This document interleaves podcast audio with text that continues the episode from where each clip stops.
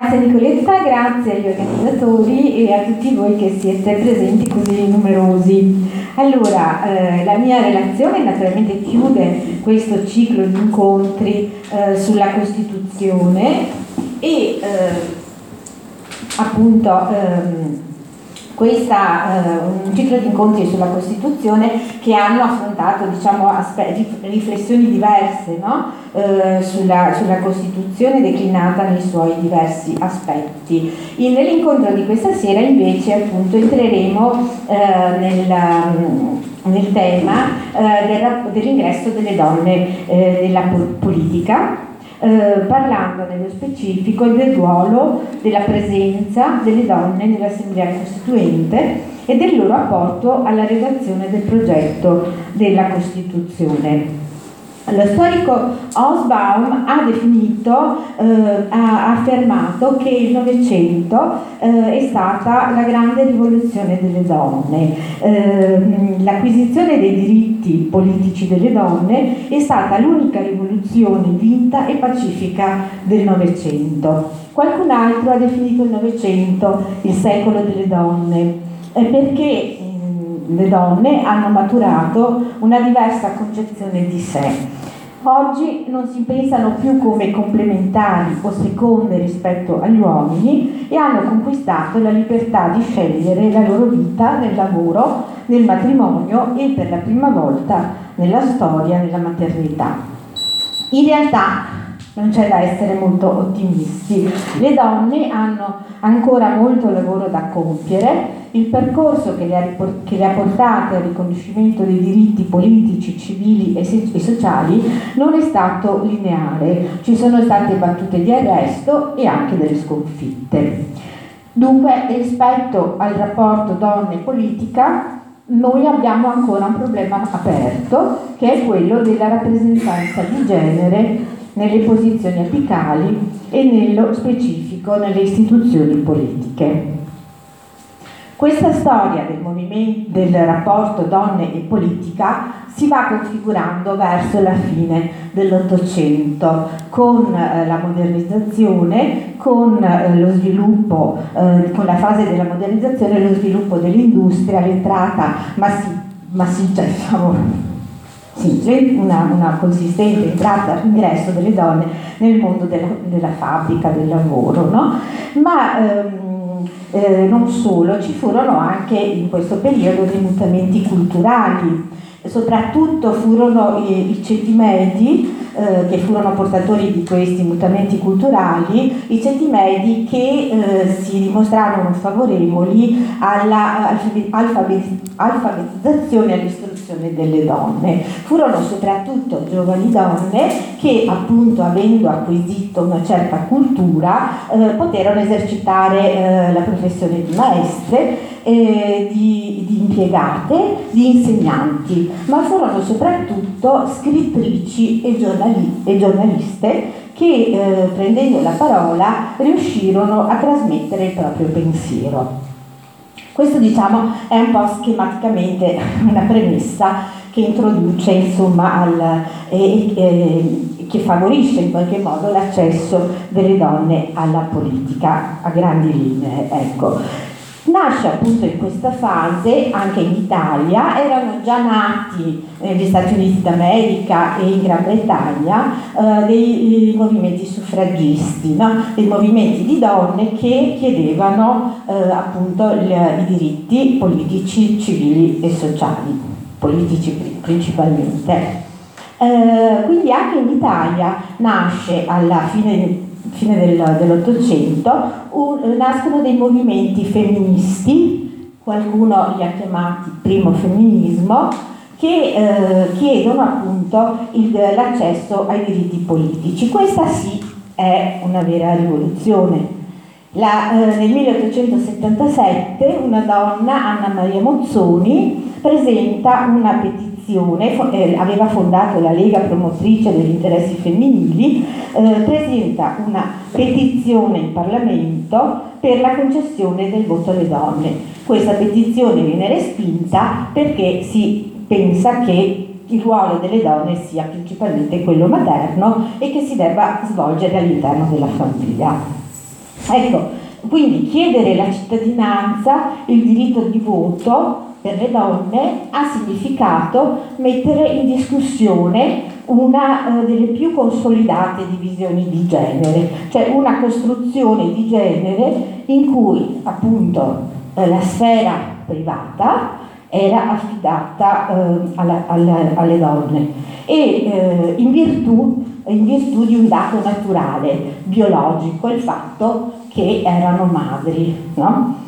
E eh, come essendo proprio un dato naturale, non poteva essere modificato diciamo, dalle leggi storiche. Noi oggi sappiamo invece, le storiche lo hanno dimostrato, che si trattava di una costruzione eh, culturale, insomma, questa divisione, questa netta separazione, no? E quindi eh, loro invece la pensavano come eh, immutabile, no?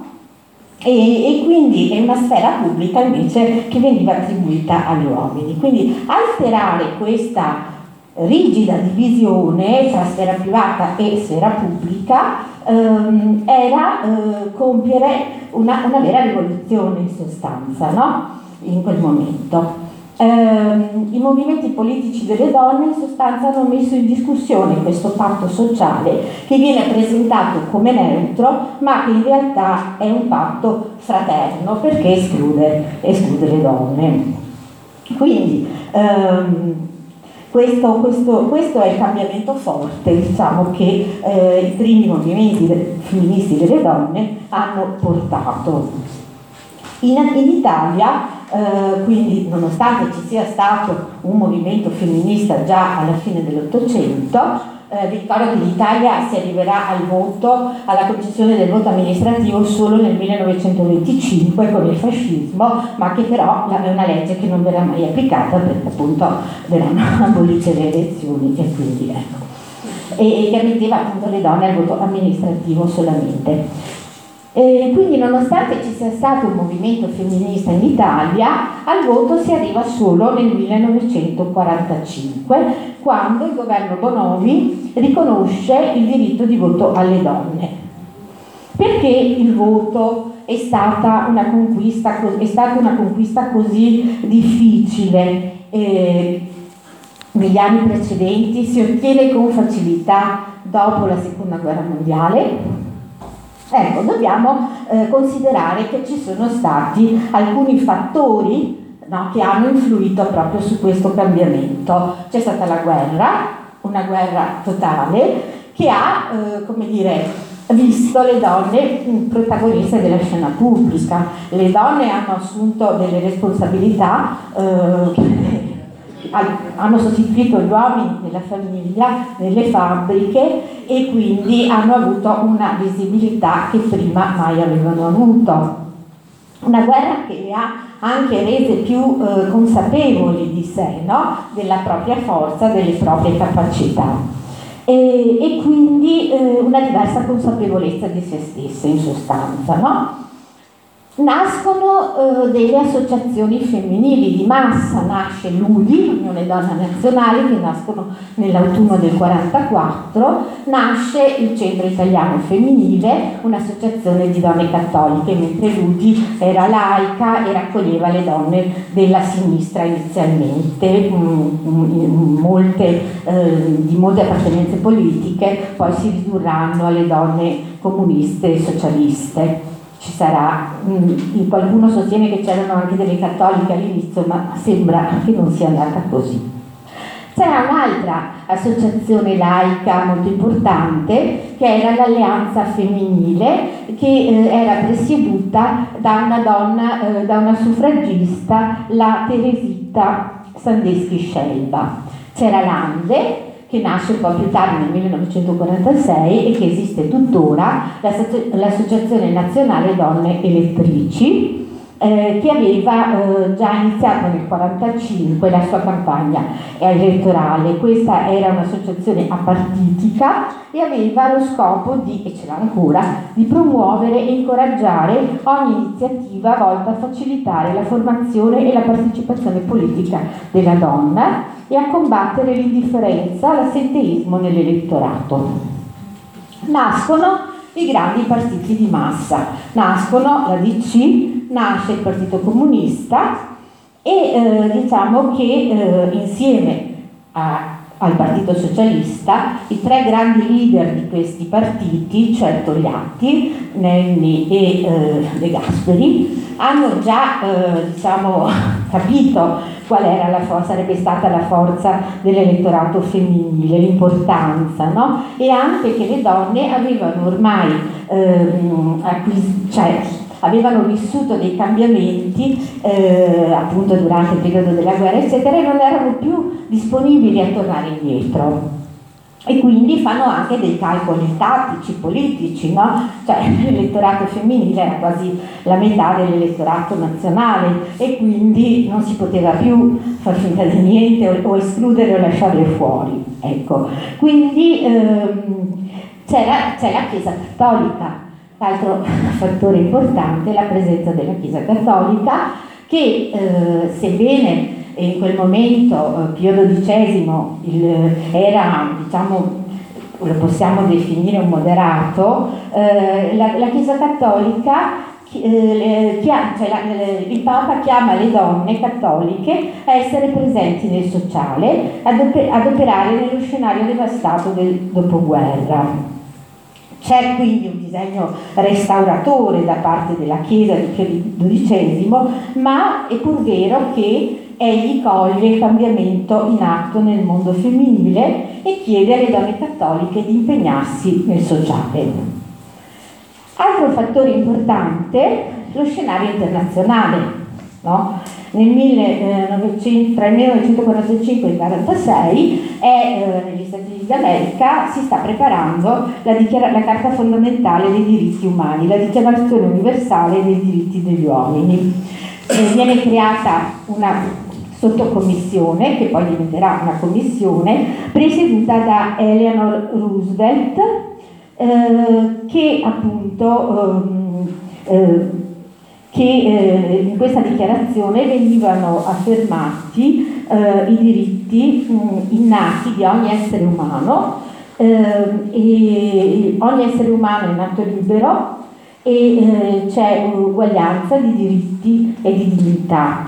Eh, viene affermata la vita, la libertà, l'uguaglianza a livello internazionale per tutte le persone, indipendentemente dalla razza, dal credo o dal colore e la, quindi la piena eh, parità di diritti tra uomini e donne e infine eh, le, eh, riprendono i contatti le donne che avevano fatto parte delle reti di associazioni internazionali, contatti che si erano interrotti durante la guerra.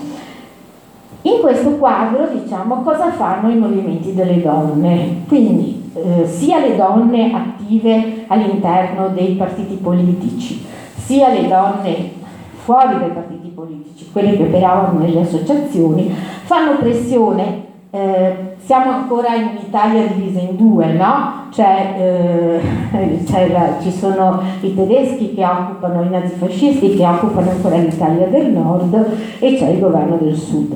Allora, ehm, al nord le donne fanno pressione presso il governo, presso il Comitato di Liberazione Nazionale Alta Italia perché eh, appunto eh, si, si arrivi a ad avere il voto, insomma, alla concessione dei diritti eh, politici.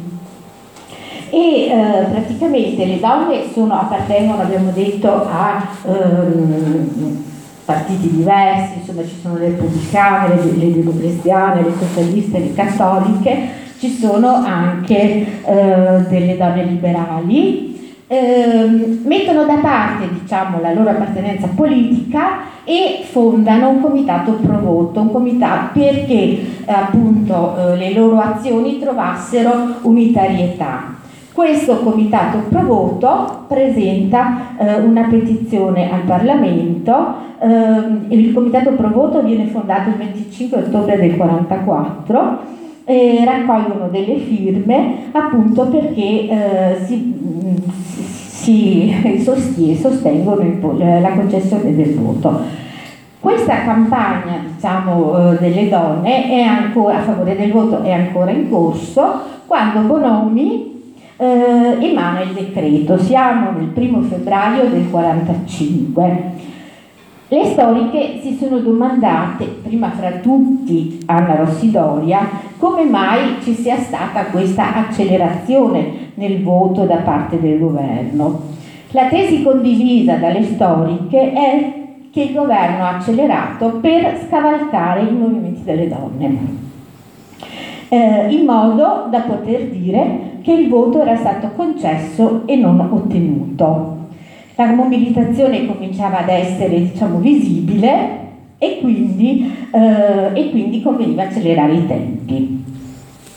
La stessa scelta del decreto ne è una prova, infatti questo decreto non c'è una discussione perché non c'è un Parlamento ovviamente, però eh, la scelta del decreto, eh, il, il, decreto non viene celebrato, quindi questo passaggio importante eh, perché infrange diciamo, un certo modello di cittadinanza eh, non viene, eh, non, viene, sì, non viene discusso. Ehm, l'idea di accelerare i tempi è condivisibile, questa che affermano le storiche, come è condivisibile anche un'altra tesi avanzata dalla storiografia, cioè c'era il timore che le donne, dopo aver ottenuto il voto politico, avrebbero rivendicato altri diritti, in particolare c'era il timore che rivendicassero il divorzio e il divorzio in quegli anni era eh, vissuto appunto come una grande, diciamo, mh, mm, eh, un grande pericolo per l'unità della famiglia, che come vedremo sarà eh, il tema più importante su cui si confronteranno poi eh, nella discussione sul progetto di Costituzione e sul quale ci saranno delle grosse rotture tra le donne stesse. Ecco, ehm, eh, quindi c'è questa accelerazione.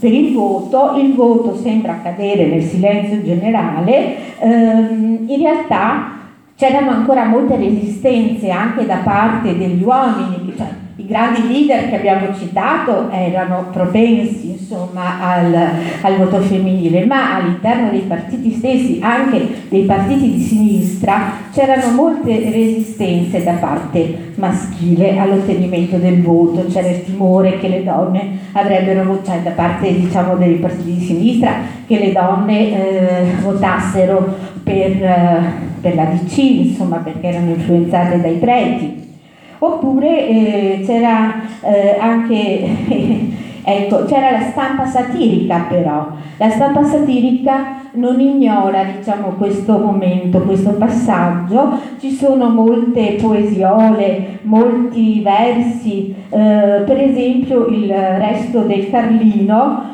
pubblica un articolo nel quale si dice mentre si muore di fame ci si preoccupa del voto alle donne. Queste vignette, queste strofe satiriche mm, sono dirette contro uh, la scelta del governo e soprattutto tendono a mettere in ridicolo le elettrici e le donne impegnate in politica. Così dice, ricorda insomma questi momenti Maria Federici, una donna democristiana che farà parte delle eh, 21 costituenti e delle 5 donne che entreranno eh, nelle commissioni eh, che dovranno redigere il testo della, eh, degli articoli della Costituzione, fondatrice del CIF. Eh, lei dice eh, che praticamente un uomo critica no, la posizione secondo la quale un uomo lavoratore è capace di voto, una donna lavoratrice non è capace di voto. Dice, nonostante le italiane durante il conflitto avessero dimostrato di saper svolgere mestieri e professioni ritenuti maschili, oltre ad essere sobbarcate da pesanti doveri familiari, emetteva in luce un'ingiustizia più che evidente, ricordando che il voto era concesso agli analfabeti, agli uomini che si disinteressavano della cosa pubblica e aggiungeva quando nei prossimi anni sarò entrato nel novero delle cose normali e pratiche l'esercizio del voto femminile, ripensando alla fatica che si è fatta per stimolare e orientare favorevolmente sulla questione uomini di governo, opinione pubblica, attenzione femminile e maschile, ci verrà da ridere. Ecco, il decreto del febbraio, il decreto numero 23 del 1 febbraio del 45 estende il diritto di voto alle donne, esclude le prostitute, cioè quelle che esercitavano la professione fuori dai luoghi autorizzati, questa norma però viene abolita nel 47 ma ancora non riconosceva l'eleggibilità delle donne, che sarà sancita solo dopo con la legge 74 del 10 marzo del 46, proprio a ridosso delle elezioni. Quindi io avrei anche il testo, ma mi sa che è troppo piccolo, non è vero, non, non si riesce a perché era un po' lungo e non... Eh, questo era il testo del decreto, comunque se qualcuno ne ha bisogno o tramite l'associazione sì, potete chiederlo e ve lo, ve lo mandiamo insomma. Ecco, il primo ingresso delle, eh, delle donne in un organo consultivo si ebbe nel settembre del 1945 con l'istituzione della consulta nazionale eh, che era la prima assemblea democratica del paese dopo la dittatura. Dunque, i consultori erano 430, le donne 13. Si trattava di donne che avevano già svolto attività politica o prima del fascismo o nella, nella resistenza. Angela Cingolani, nel suo primo discorso alla consulta, che era anche il primo intervento di una donna in un'assemblea rappresentativa in Italia, esprime l'idea trasversalmente condivisa che le donne rappresentino le donne. Nelle sue parole c'è anche però la consapevolezza che l'affermazione politica delle donne sarà molto più lenta e difficile di quanto si fosse creduto nel momento delle grandi speranze della liberazione. Se eh, vi fa piacere, leggo due righe di quello che lei ha detto alla, nel suo primo discorso. Ardisco pensare, pur parlando col cuore di democratica cristiana, di poter esprimere il sentimento, i propositi e le speranze di tanta parte di donne italiane. Credo proprio di interpretare il pensiero di tutte, no, eh, di tutte noi consultrici, invitandovi a considerarci non come rappresentanti del solito sesso debole e gentile, oggetto di formali galanterie e di cavalleria di altri tempi, ma pregandovi di valutarci come espressione rappresentativa di quella metà del popolo italiano che ha pur qualcosa da dire, che ha lavorato con voi, con voi ha sofferto, ha resistito, ha combattuto, con voi ha vinto con armi eh, talvolta diverse, ma talvolta simili alle vostre, e che ora con voi lotta per una democrazia che sia libertà politica, giustizia sociale, elevazione morale. Ecco. Le italiane votarono per la prima volta nel 1946 al primo turno delle amministrative e alle elezioni politiche del 2 giugno del 1946. Le inquietudini erano molto diffuse, attraversavano le varie componenti politiche. In molti ritenevano che le italiane fossero lontane dalla democrazia e dalle sue pratiche. Di fatto le preoccupazioni ricadevano sull'intero elettorato di cui si conosceva poco, compresa la consistenza numerica. Soprattutto sembrava impossibile presumere il comportamento elettorale. Quante erano le donne? Come avrebbero votato? Allora. Anna Garofalo, una giornalista indipendente, racconta e ora che la situazione della donna è cambiata e che essa ha ottenuto il suo voto, il suo vero primo riconoscimento di cittadina, viene fatto di domandare se, sentendosi più forte, essa ha maggiori probabilità di essere felice. L'elettorato femminile è numericamente superiore a quello maschile, il 53%, e potrebbe pesare in maniera determinante sull'orientamento politico del paese. Influire sulla pace e sulla guerra. Per votare le leggi in favore della donna, per la sua completa equiparazione nella vita sociale e familiare, si può essere sicuri che, almeno da principio, le donne non si varranno della loro posizione, ancora incredule del loro diritto, incerte, non abituate a scegliere, a decidere, se non nell'ambito domestico. Smentendo i pregiudizi sull'astensionismo, la partecipazione femminile fu altissima. L'81% delle donne Mm, partecipò alle consultazioni amministrative del marzo-aprile e 2000 furono le candidate che divennero eh, assess- eh, consiglieri comunali. L'affluenza fu altissima anche alle politiche del 2 giugno del 1946 assieme al referendum sulla scelta tra monarchia e repubblica che superò l'89%. All'Assemblea Costituente furono elette 21 donne su un totale di 556 eletti. Ecco, su questa esperienza ci dice qualcosa eh, la domenica del Corriere. Così, se già durante la breve vita della consulta nazionale apparvero a Montecitorio le rappresentanti femminili a consacrare la partecipazione della donna alla vita pubblica e diedero prova di preparazione e di una oratoria, oratoria stringata ed efficace queste deputatesse, che siedono oggi fra i, 5, i 556 componenti dell'Assemblea Costituente, sono in realtà le prime rappresentanti elette dal suffragio popolare.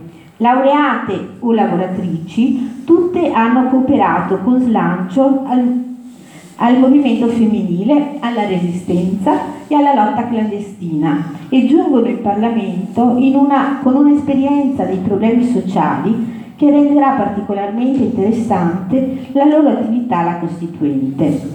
Le impressioni del primo giorno con le deputatesse si possono così riassumere. Non fumano in genere, e in maggioranza non si truccano e vestono con la più grande semplicità.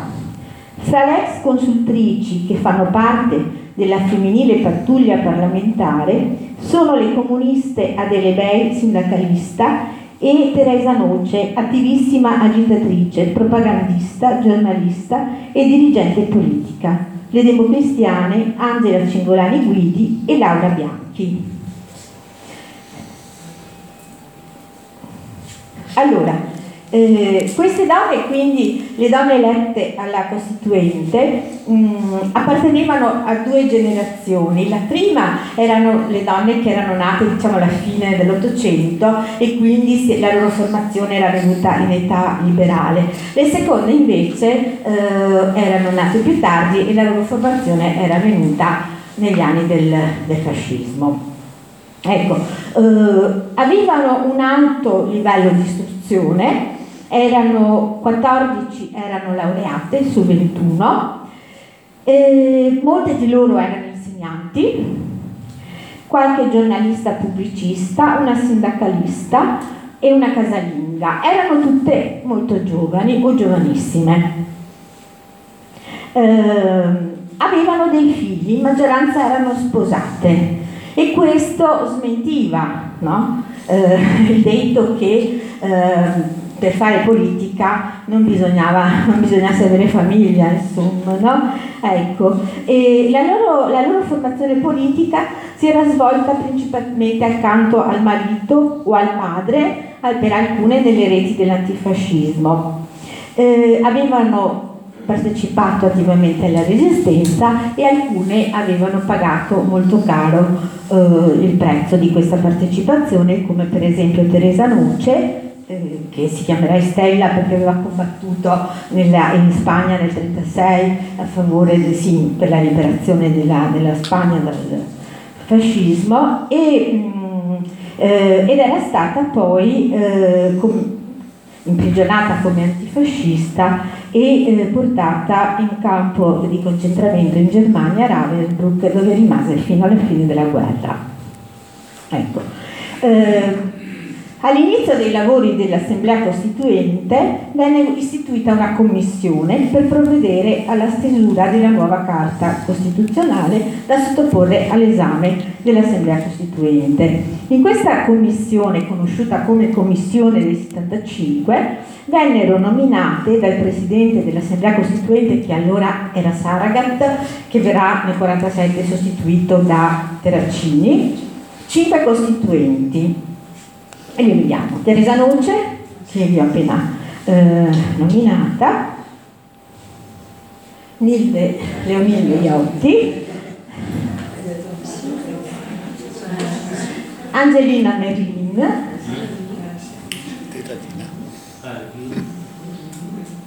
Maria Federici. E Angela Gotelli, questa entrerà più tardi nel 1947 in sostituzione di un altro componente eh, della commissione dei 75. Questa commissione venne divisa in tre sottocommissioni, ognuna delle quali doveva sviluppare un tema eh, preciso. Allora, la prima sottocommissione alla prima commissione venne affidato eh, il tema dei diritti e dei doveri dei cittadini, eh, vi fece parte una sola delle, delle, cinque o quattro diciamo, donne elette, e cioè Nilde Gnocchi. La seconda commissione era presieduta da Umberto Terracini e si doveva occupare dell'organizzazione costituzionale dello Stato. In questa commissione non ci fu nessuna donna, tanto per... No? Ecco, le cose più importanti, eh, non c'era nessuno, nessuna donna. La terza invece, presieduta da Gustavo Chidini, un socialdemocratico, ebbe il compito di regolamentare i rapporti economici. Ne fecero parte Maria Federici, eh, Leonida Iotti e Angelina Merlin. Quindi nelle sottocommissioni già si definiva un po' no? quelli che erano i compiti eh, di cui le donne si potevano occupare, non i grandi temi, ma appunto i, i compiti, il, il, tema della famiglia, i temi del lavoro, il tema della parità, dell'uguaglianza fra eh, uomini e donne e, e, e temi che eh, diciamo, saranno sviluppati poi, diventeranno diciamo, una delle costanti occupazioni delle donne che faranno politica negli anni successivi, sia in Parlamento sia fuori nelle amministrazioni comunali, nelle amministrazioni locali. E quindi una settorializzazione, diciamo in qualche modo, eh, dei compiti assegnati alle donne. Il problema che ebbero eh, le elette alla Costituente, così eh, come coloro che si trovavano nei consigli, le donne che vennero elette nei consigli comunali di cui ho parlato prima, fu la legittimazione agli occhi dell'opinione pubblica. Dovevano dimostrare di possedere doti e qualità anche specifiche utili alla politica. E vi faccio l'ultima, vi leggo l'ultima citazione. Difficile eh, farsi le ossa per questo nuovo mestiere, è sempre Anna Garofalo che scrive, la giornalista. Tutto diverso e più impegnativo di quelli fatti finora. Le neodeputate, che non vogliono essere chiamate deputatesse, si lamentano che la loro presenza nell'alta assemblea susciti un movimento che esse giudicano solo di curiosità, Trovano che i giornali fanno troppe allusioni ai loro abiti, al loro modo di acconciare i capelli e che i loro colleghi sono troppo galanti, con una punta di protezione. Nei corridoi del Parlamento gli incontri sono sottolineati da baciamani, da inchini. Le deputate vorrebbero che si facesse più attenzione ai loro titoli di studio, al loro curriculum vitae, alla cartella di gonfia di documenti e progetti che portano sotto il braccio anche per darsi un contegno. Questo era in qualche modo il clima in cui si trovarono ad operare eh, queste le prime donne insomma, che entrarono eh, nell'ambito, sì, le pioniere diciamo, della politica in Italia. Allora, eh, Maria Federici Agamben, che è questa, una democristiana, Eh, era nata all'Aquila nel 1899, sì. eh, era un'insegnante ed era una cattolica impegnata. Eh, nel 1926, con le prime diciamo, persecuzioni politiche da parte del fascismo, lascia eh, l'Italia e si trasferisce all'estero. Rientrerà nel 1939 eh, e si attiverà nella resistenza, organizzando un piano di assistenza per i disoccupati. E nel 1944 viene eletta prima delegata femminile in occasione del convegno istitutivo delle ACRI. Organizza il convegno nazionale per lo studio delle condizioni del lavoro femminile. E tra il 44 e il 45 è tra le fondatrici del CIF di cui vi avevo eh, fatto menzione prima, eh, che aveva lo scopo appunto di educare le donne alla politica, aiutandole a migliorare le loro condizioni materiali di vita e sarà presidente del CIF dal 44 al 50 e il 46 quindi viene eletta ehm, alla Costituente. Poi abbiamo, scusate, Nildeiotti, insomma è quella più famosa, ecco, eh, aveva partecipato alla resistenza, era stata responsabile dei gruppi di difesa della donna e nel 1946 eh, viene eletta alla Costituente e nel contempo anche era eh, stata eletta consigliere comunale a Reggio Emilia. Proprio nella fase della Costituente ebbe inizio diciamo, la sua travagliata e discussa relazione con Togliatti.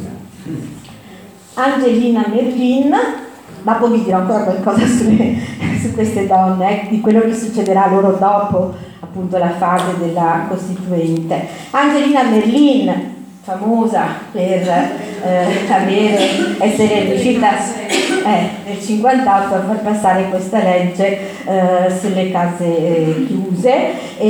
era, visse a Chioggia, era un'insegnante, nel 19 si era iscritta al Partito Socialista, anche lei nel 26 fu licenziata appunto perché come dipendente dello Stato si era rifiutata di, eh, eh, di prendere la tessera eh, del, del fascismo. No? E, e, quindi mh, mm, dopo un periodo trascorso a Milano fu arrestata e confinata per cinque anni in Sardegna. Nel 1930 torna libera, si sposa con un ex deputato socialista che però morì eh, molto presto. A 49 anni era già vedova, prese parte attiva alla resistenza, anche lei organizzò i gruppi di difesa della donna e eh, venne nominata dal eh, Comitato di Liberazione d'Italia commissario per l'istruzione di tutta la Lombardia il 27 aprile del 45, nel 46 viene eletta alla Costituente.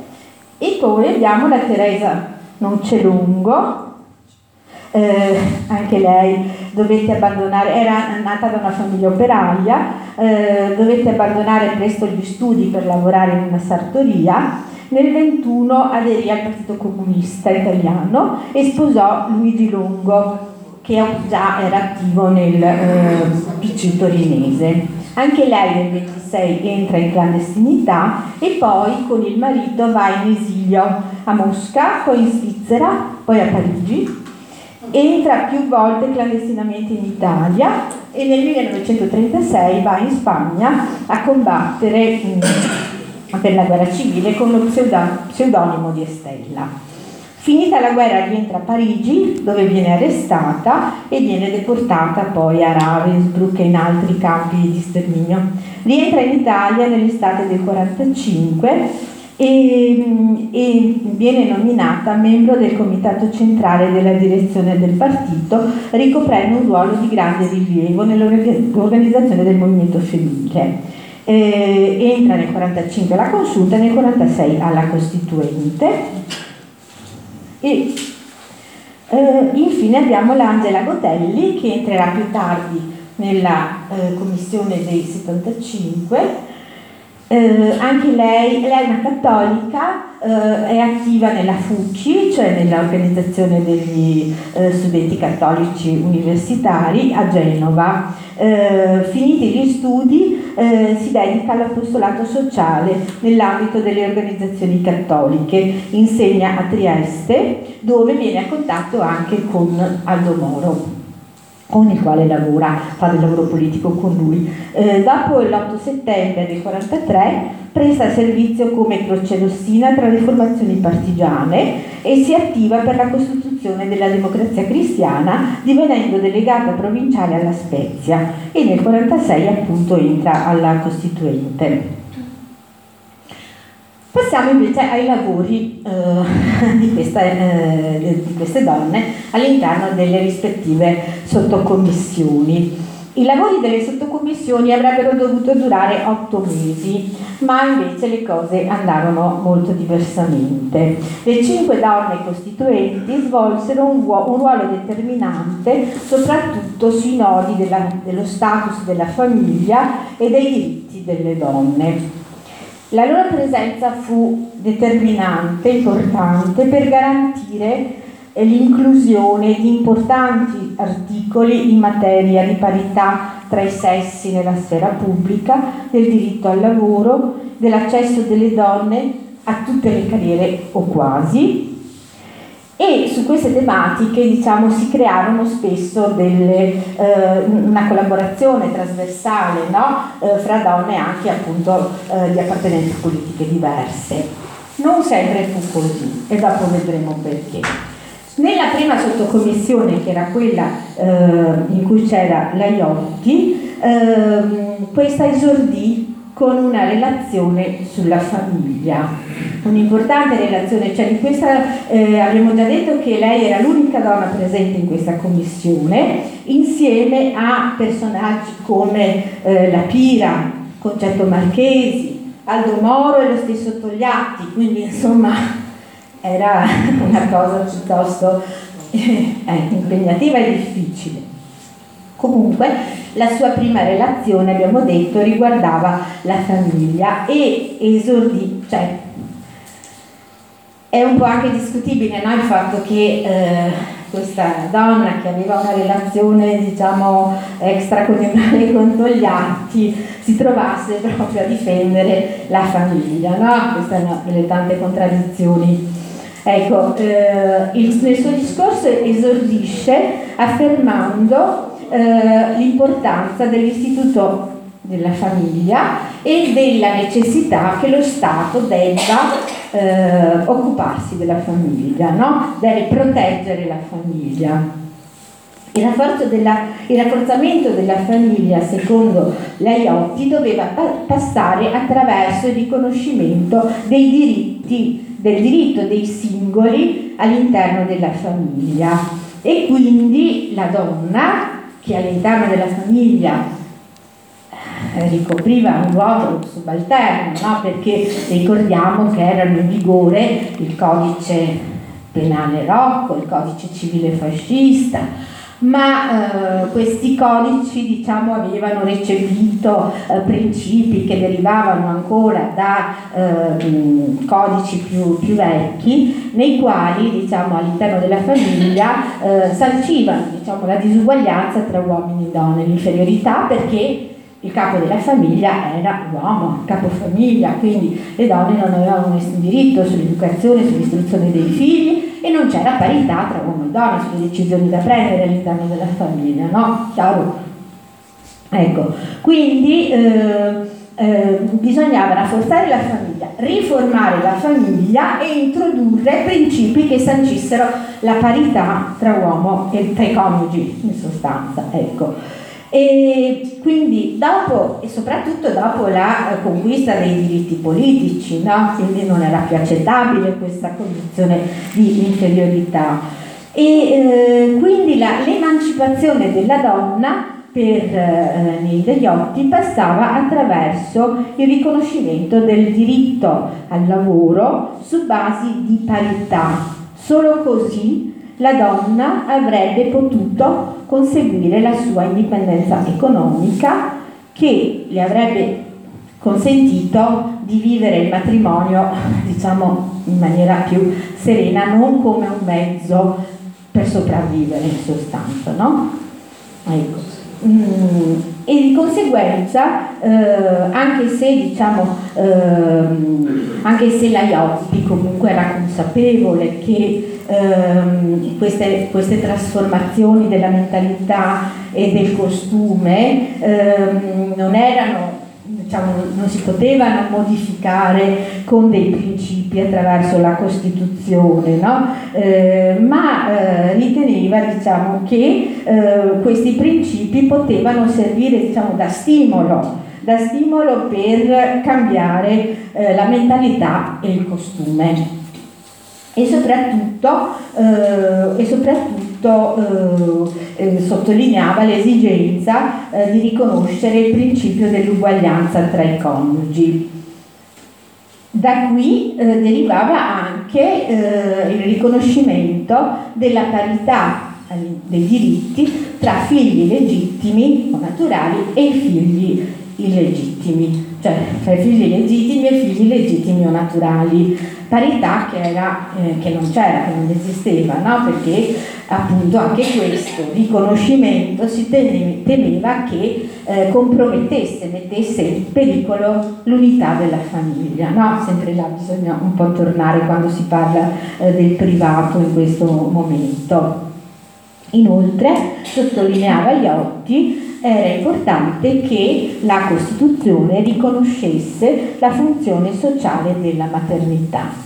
Eh, la maternità non era una questione privata, non era una questione che si risolveva all'interno delle famiglie, ma eh, eh, la maternità aveva una funzione pubblica, no? eh, i, figli, i bambini erano il futuro di una nazione, di uno Stato, quindi lo Stato se ne doveva prendere cura, li doveva tutelare.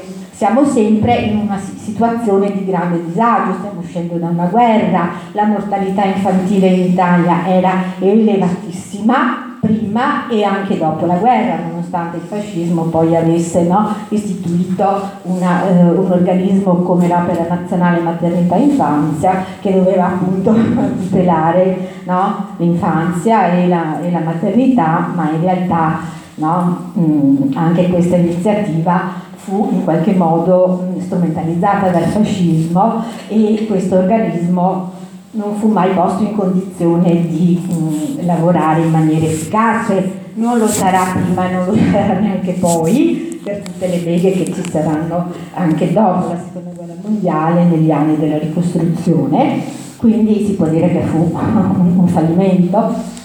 Anche se ebbe il merito per esempio di istituire i consultori, i consultori pediatrici, i consultori materni che frequentiamo ancora adesso, vengono proprio da lì, no? vengono istituiti proprio eh, in quegli anni, non tanto per volontà diciamo, del fascismo, ma perché erano diventati una necessità e eh, diciamo sull'esempio anche di molti altri paesi stranieri come il Belgio che avevano già recepito delle, mh, delle leggi, avevano già istituito delle leggi in favore eh, del, di arginare appunto la mortalità infantile.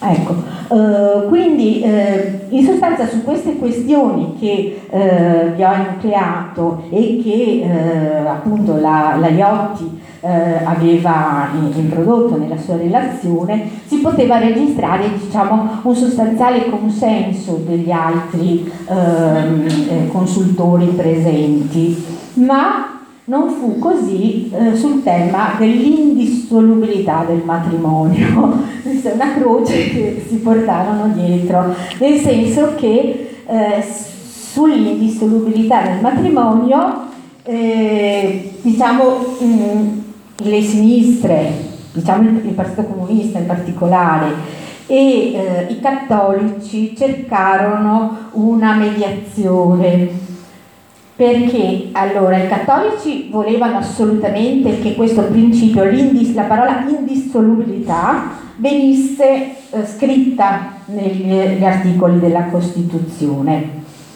La Iotti si era dichiarata eh, favorevole a che questa parola venisse introdotta, però eh, riteneva che non fosse la Costituzione a dover occuparsi di questa cosa, ma fossero poi le leggi dello Stato a dirimere insomma, la questione, ma eh, ehm, nel interve- nell'intervento successivo, che era quello appunto del democristiano Corsanego, sempre all'interno della prima sottocommissione, eh, si, si, evidenziarono diciamo, in qualche modo, divennero lampanti le differenze profonde no? tra eh, la sinistra e i cattolici in particolare. No? E, i, i, i, cattolici non eh, accettavano sostanzialmente che lo Stato intervenisse nel merito delle questioni familiari. Le questioni familiari appartenevano al privato e il privato e lo Stato doveva starne fuori. Questo fa parte diciamo, di un pensiero eh, dei cattolici insomma, che considerano la famiglia come una eh, unità che nasce prima dello Stato, è preesistente allo Stato e che, eh, sulla quale lo Stato non deve avere ingerenza e così appunto sulla questione della parità all'interno della, dei coniugi, no, della famiglia, sull'educazione dei figli, lo Stato deve tenersi alla larga. Quindi non accettavano insomma questo, eh, l'ingerenza dello Stato. E per quanto riguarda invece l'indissolubilità del matrimonio, il problema grosso era quello che eh, non si voleva arrivare eh, a introdurre il divorzio no? Ecco, che avrebbe disgregato le famiglie. Eh, diciamo che sono posizioni anche tutto sommato comprensibili, no?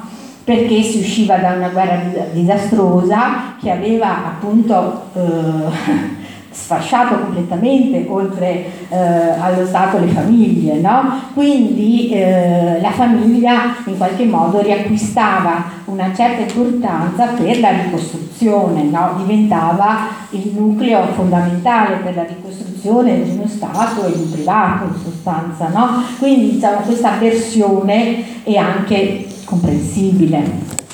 Ecco. Però mh, mm, eh, appunto Corsanigo era assolutamente contrario all'equiparazione tra figli eh, naturali e figli legittimi e, eh, e sull'indissolubilità del matrimonio non se ne parlava. Quindi eh, nella terza sottocommissione invece che eh, ci furono relazioni diverse da parte di Federici, Merlini e Nuce sulle garanzie economico-sociali per l'esistenza della famiglia. Soprattutto Merlin in particolare mm, si, si, occupò e, e, sostenne il diritto di, di ogni persona al lavoro e eh, della necessità che lo Stato intervenisse a protezione, a garanzia dei lavoratori con delle leggi appunto che eh, ne tutelassero la condizione. Intanto cioè, tutti dovevano avere un lavoro e questo lavoro doveva essere tutelato con delle garanzie di ordine giuridico, di ordine sociale. No? Ecco eh, e in particolare eh, doveva essere garantito e tutelato il lavoro delle donne e delle donne, delle lavoratrici madri. Diciamo che questo principio fu il primo che trovò attuazione e l'unico eh, quasi subito dopo eh, la, la, la, seconda guerra mondiale, cioè con il riconoscimento della legge a tutela della eh, maternità che viene approvata nel 1950 e di cui furono sostenitrici in particolare Teresa Noce e eh, la Maria Federici con poi delle differenze, ma insomma eh, si prevedeva eh, che eh, ci fossero no, eh, dei, dei, sussidi alla maternità, dei periodi di riposo prima e dopo, insomma una serie di tutele. Questa sarà l'unica, l'unica vittoria diciamo, che le donne avranno. Ci saranno poi degli altri riconoscimenti, ma arriveranno molto tardi, cioè siamo già alla fine degli anni 50. No? Ecco, quindi diciamo in questa terza sottocommissione i temi trattati riguardavano soprattutto la parità e il lavoro. Vado un po' più veloce perché sennò arriviamo, ecco. Eh, che cosa si può dire? Che diciamo le differenze che si erano evidenziate eh, nelle sottocommissioni e poi, cioè i risultati dei lavori delle sottocommissioni passarono poi alla discussione dell'Assemblea Costituente che doveva poi approvare i testi degli articoli della Costituzione. Quindi ci furono eh, le proposte passarono e ci furono nuovamente delle discussioni. E eh, il risultato eh, della Costituzione diciamo, fu un po' un, uh, il frutto di questo compromesso fra diverse visioni. Quindi fu in qualche modo per quanto riguarda le donne eh, e l'accesso ai diritti civili e, e sociali, fu una eh, Costituzione in qualche modo squilibrata, nel senso che si affermarono certe cose, ma anche diciamo, eh, si, ehm, eh, si, limitarono insomma, a queste cose, no? come per esempio, allora la grande vittoria fu nell'articolo 3 della Costituzione eh, che tutti i cittadini hanno pari dignità sociale e sono uguali davanti alla legge, senza distinzione di sesso. Questa, queste parole le volle assolutamente inserire e si batté per questo Lina Merlin, eh, di lingua, di religioni, di religione, di opinioni politiche, di condizioni personali e sociali. È compito della Repubblica rimuovere gli ostacoli di ordine economico e sociale che, limitando di fatto la libertà e l'uguaglianza dei cittadini, impediscono il pieno sviluppo della persona umana e l'effettiva partecipazione di tutti i lavoratori all'organizzazione politica, economica e sociale del Paese. E qua, diciamo, il riconoscimento c'è. Il successivo articolo 37 invece, eh, che riguarda il lavoro delle donne, recita La donna lavoratrice ha gli stessi diritti e a parità di lavoro le stesse retribuzioni che spettano al lavoratore. Le condizioni di lavoro devono consentire l'adempimento della sua essenziale funzione familiare. Quindi la contraddizione sta proprio in questo, no? da una parte si riconosce che le donne devono lavorare, salvo però no? sì, garantire, eh, diciamo che questa storia è una storia, è un filo rosso no? che, che, che, si sono portati avanti tutto il movimento femminista anche negli anni, è un filo rosso che eh, percorre tutta la storia del movimento femminista, no? Ecco, e eh, eh, la, la, tutela della maternità non era un elemento negativo di per sé, ma i termini essenziale funzione familiare ancoravano saldamente il ruolo della donna nell'alveo della sfera privata. Quindi su questo si apre appunto questa profonda contraddizione. Eh, l'altro, che cos'è? L'articolo 51, questo è anche interessante perché eh, questo articolo garantiva l'accesso eh, da tutti i cittadini agli uffici pubbliche, pubblici e alle cariche elettive in condizioni di uguaglianza, secondo i requisiti stabiliti dalla legge. Infatti su questo punto eh, non era vero che le donne potevano accedere a tutti eh, gli uffici pubblici e alle cariche elettive, erano escluse per esempio dalla magistratura. Eh, l'ingresso delle donne in magistratura arriverà molto più tardi, nel 1963, perché le donne erano escluse eh, perché dicevano che erano, eh, nelle donne i sentimenti erano molto forti quindi non le, questo non le rendeva in grado di giudicare alla stregua con obiettività i casi che dovevano, dovevano sottoporsi alla stregua degli uomini. Andreotti arrivò a dire che nel periodo in cui le donne hanno amministrazioni non sono in grado di non sono razionali, insomma, no? Possono essere fuorviate da questa loro condizione. In realtà però mi pare che nel 1000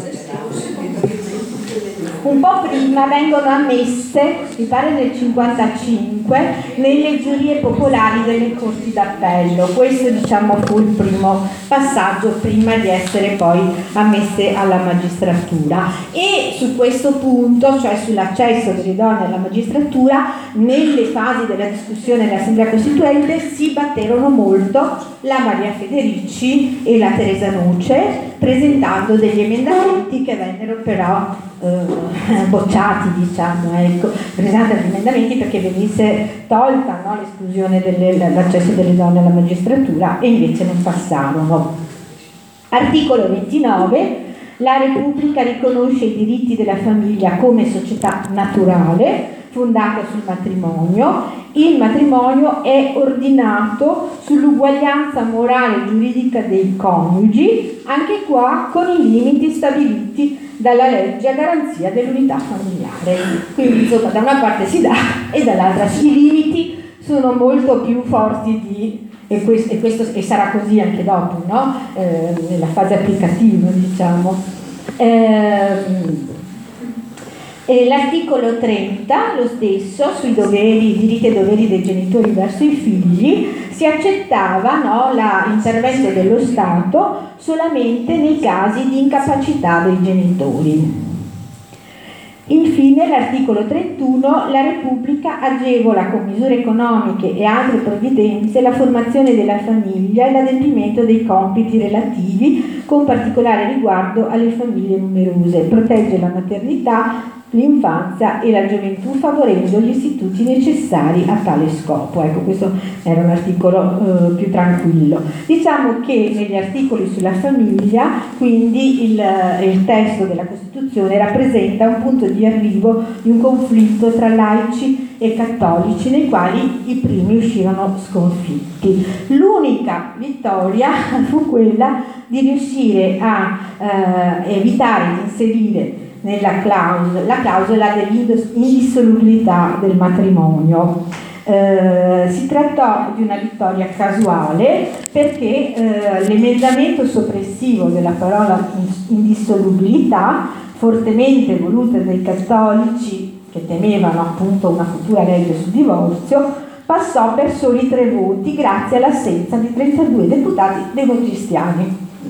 Quindi in questa occasione eh, cioè, questa fu una vittoria, diciamo, l'unica vittoria. Dice Rossidoria, una storica, eh, la causa più diretta di questa discrasia tra uguaglianza nella sfera pubblica e inferiorità nella sfera privata sancita dalla Costituzione fu l'accanita e vittoriosa battaglia intrapresa dalla democrazia cristiana alla Costituente sulla questione della famiglia battaglia che vide in prima linea le deputate di quel partito e l'abbiamo capito perché, no? Spero.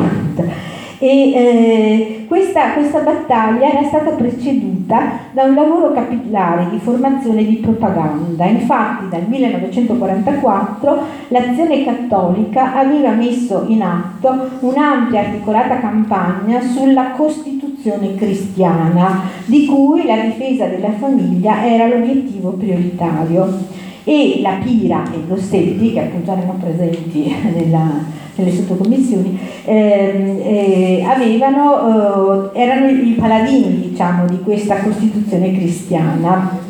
Quindi eh, la, eh, in difesa di questa teoria cattolica della famiglia eh, con, concepita come una società organica e naturale antecedente lo Stato e pertanto titolare di diritti intangibili da cui si faceva discendere appunto questa indissolubilità del matrimonio. Infine poi contribuì la pubblicistica cattolica del periodo della Costituente con continui attacchi eh, rispetto ai pericoli rappresentati dal divorzio e, e, e, dei problemi che potevano sorgere dalla parificazione dei diritti dei figli illegittimi. Quindi una Costituzione che recepì sostanzialmente per intero la Costituzione cattolica della famiglia. Diciamo a perpetrare questa inferiorità della donna all'interno della famiglia e in generale nella società, contribuirono poi eh, i codici civili perché la Corte Costituzionale costituzionale eh, verrà attivata solamente nel 1956, per cui eh, rimasero in vigore delle norme che confliggevano magari con i principi della Costituzione e però non venivano abrogate. No? Quindi restarono in vigore il codice Rocco e il codice civile del 42. Pensate che insomma la prima le cose all'interno della famiglia cambieranno, ma solamente nel 1975 con la riforma del diritto di famiglia, ecco quindi no, i coniugi saranno pareggiati, i diritti e i doveri sui figli saranno estesi entrambi, solo allora si arriverà a uh, questa uguaglianza, insomma. E, anche la legge di parità sul lavoro che è del 1977, quindi insomma bisognerà passare tutta la fase del degli anni 60 del femminismo, no? perché saranno i movimenti femministi mm. poi che interverranno anche su quel che riguarda eh, l'aborto, il divorzio, no? che porranno all'attenzione eh, questi temi eh, che non erano stati posti prima o che comunque erano più mm, sottaciuti nel senso che probabilmente non c'erano appunto le condizioni, le mentalità per portare avanti certi discorsi no? ecco, che riguardavano le donne.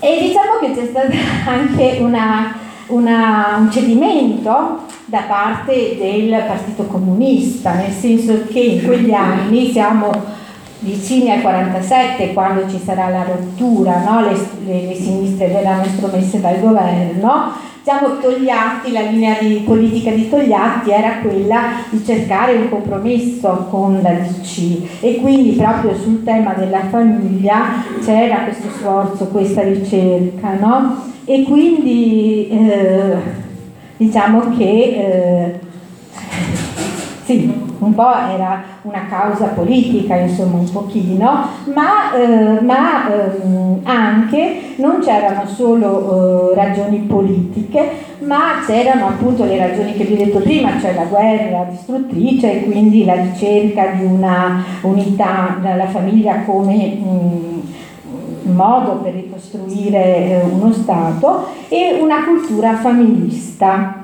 che imperversò a livello mondiale nel secondo dopoguerra.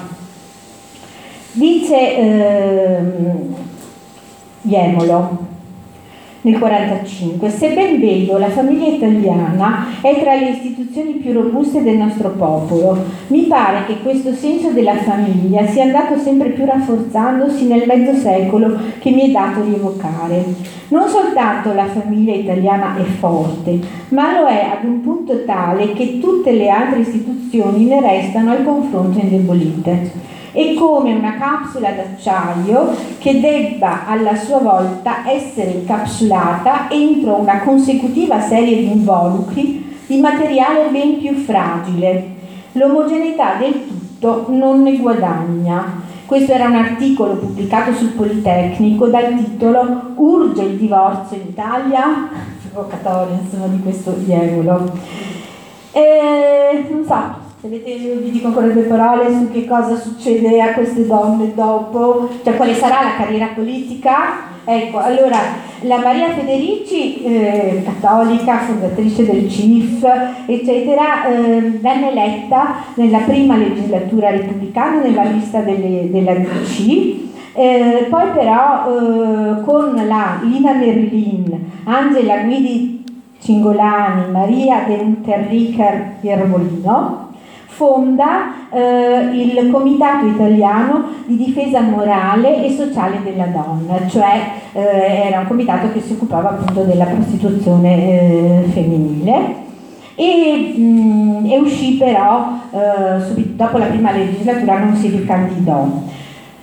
Iotti, diciamo, all'interno di questo panorama, è quella che invece ebbe una carriera politica lunghissima, praticamente dalla prima legislatura, rimase fino, deputata fino alla tredicesima e con incarichi anche importanti, cioè dal 79 al 92, eh, fu, eh, no, dal 92 al 94 no, dal 79 al 92 era presidente del Parlamento. Dal 92 al 94 fu presidente della delegazione parlamentare italiana all'Assemblea eh, CSCE, adesso questo non lo ricordo più neanche io. eh, dunque, una, una, una, commissione che si doveva occupare di, di, diritti a livello internazionale in sostanza, eh, ehm, trasversali allo, agli stati, insomma, ecco, mi ricordo più qual era il... Eh? E la cronaca adesso perché poi è cambiato anche, vabbè. E, e poi dal 93 al 94 presidente della Commissione parlamentare per le riforme istituzionali. Inoltre Fu firmataria nel 1955 di una legge per istituire la pensione alle casalinghe e eh, nel 1974 aveva partecipato alla battaglia per, eh, in difesa del divorzio e eh, l'anno dopo promosse la legge sul diritto di famiglia e nel, 70, nel 78 contribuì a far approvare la legge sull'aborto. Uh, eh, sì si ritirò solamente nel 99 quando era già gravemente malata. Beh, Tina Merlin, eh, no, Tina Merlin, Tina Merlin sappiamo tutti eh, appunto, eh, che fu senatrice, eh, l'unica senatrice nel 48, candidata, l'unica donna senatrice e eh, nel mille, viene rieletta al Senato eh, nella seconda legislatura e nella terza viene eletta deputato, si ritira nel 63. Ecco, vabbè, eh, sappiamo tutti no? eh, che fu eh, sostenitrice di importanti interventi legislativi a favore della condizione eh, femminile, non solo contro appunto, la, l'abolizione della prostituzione, ma anche contro l'infamante dicitura figlio di NN che veniva apposta ai trovatelli, quindi eh, l'equiparazione tra figli naturali e figli legittimi e, ehm, e, la e, la soppressione della clausola di nubilato nel contratto di matrimonio. Sapete che no, eh, alle donne eh, facevano firmare questa clausola in modo da poterle licenziare al momento in cui contraevano il matrimonio, in dazione di lavoro. No?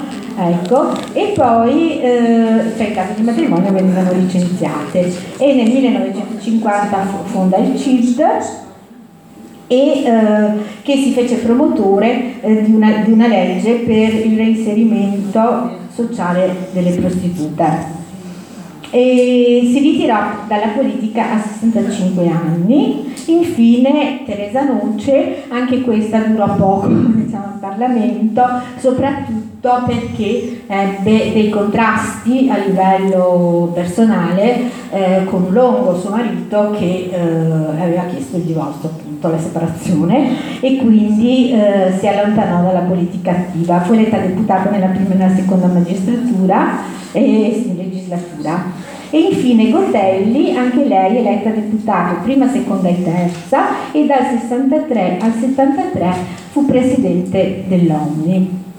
Quindi, considerando tutto sommato la ritratezza sociale e l'esiguo numero delle costituenti, diciamo che tutto sommato i risultati che riuscirono a ottenere furono diciamo, positivi, furono quasi incredibili insomma, per l'epoca in cui eh, dovettero combattere e lavorare insomma, per le donne.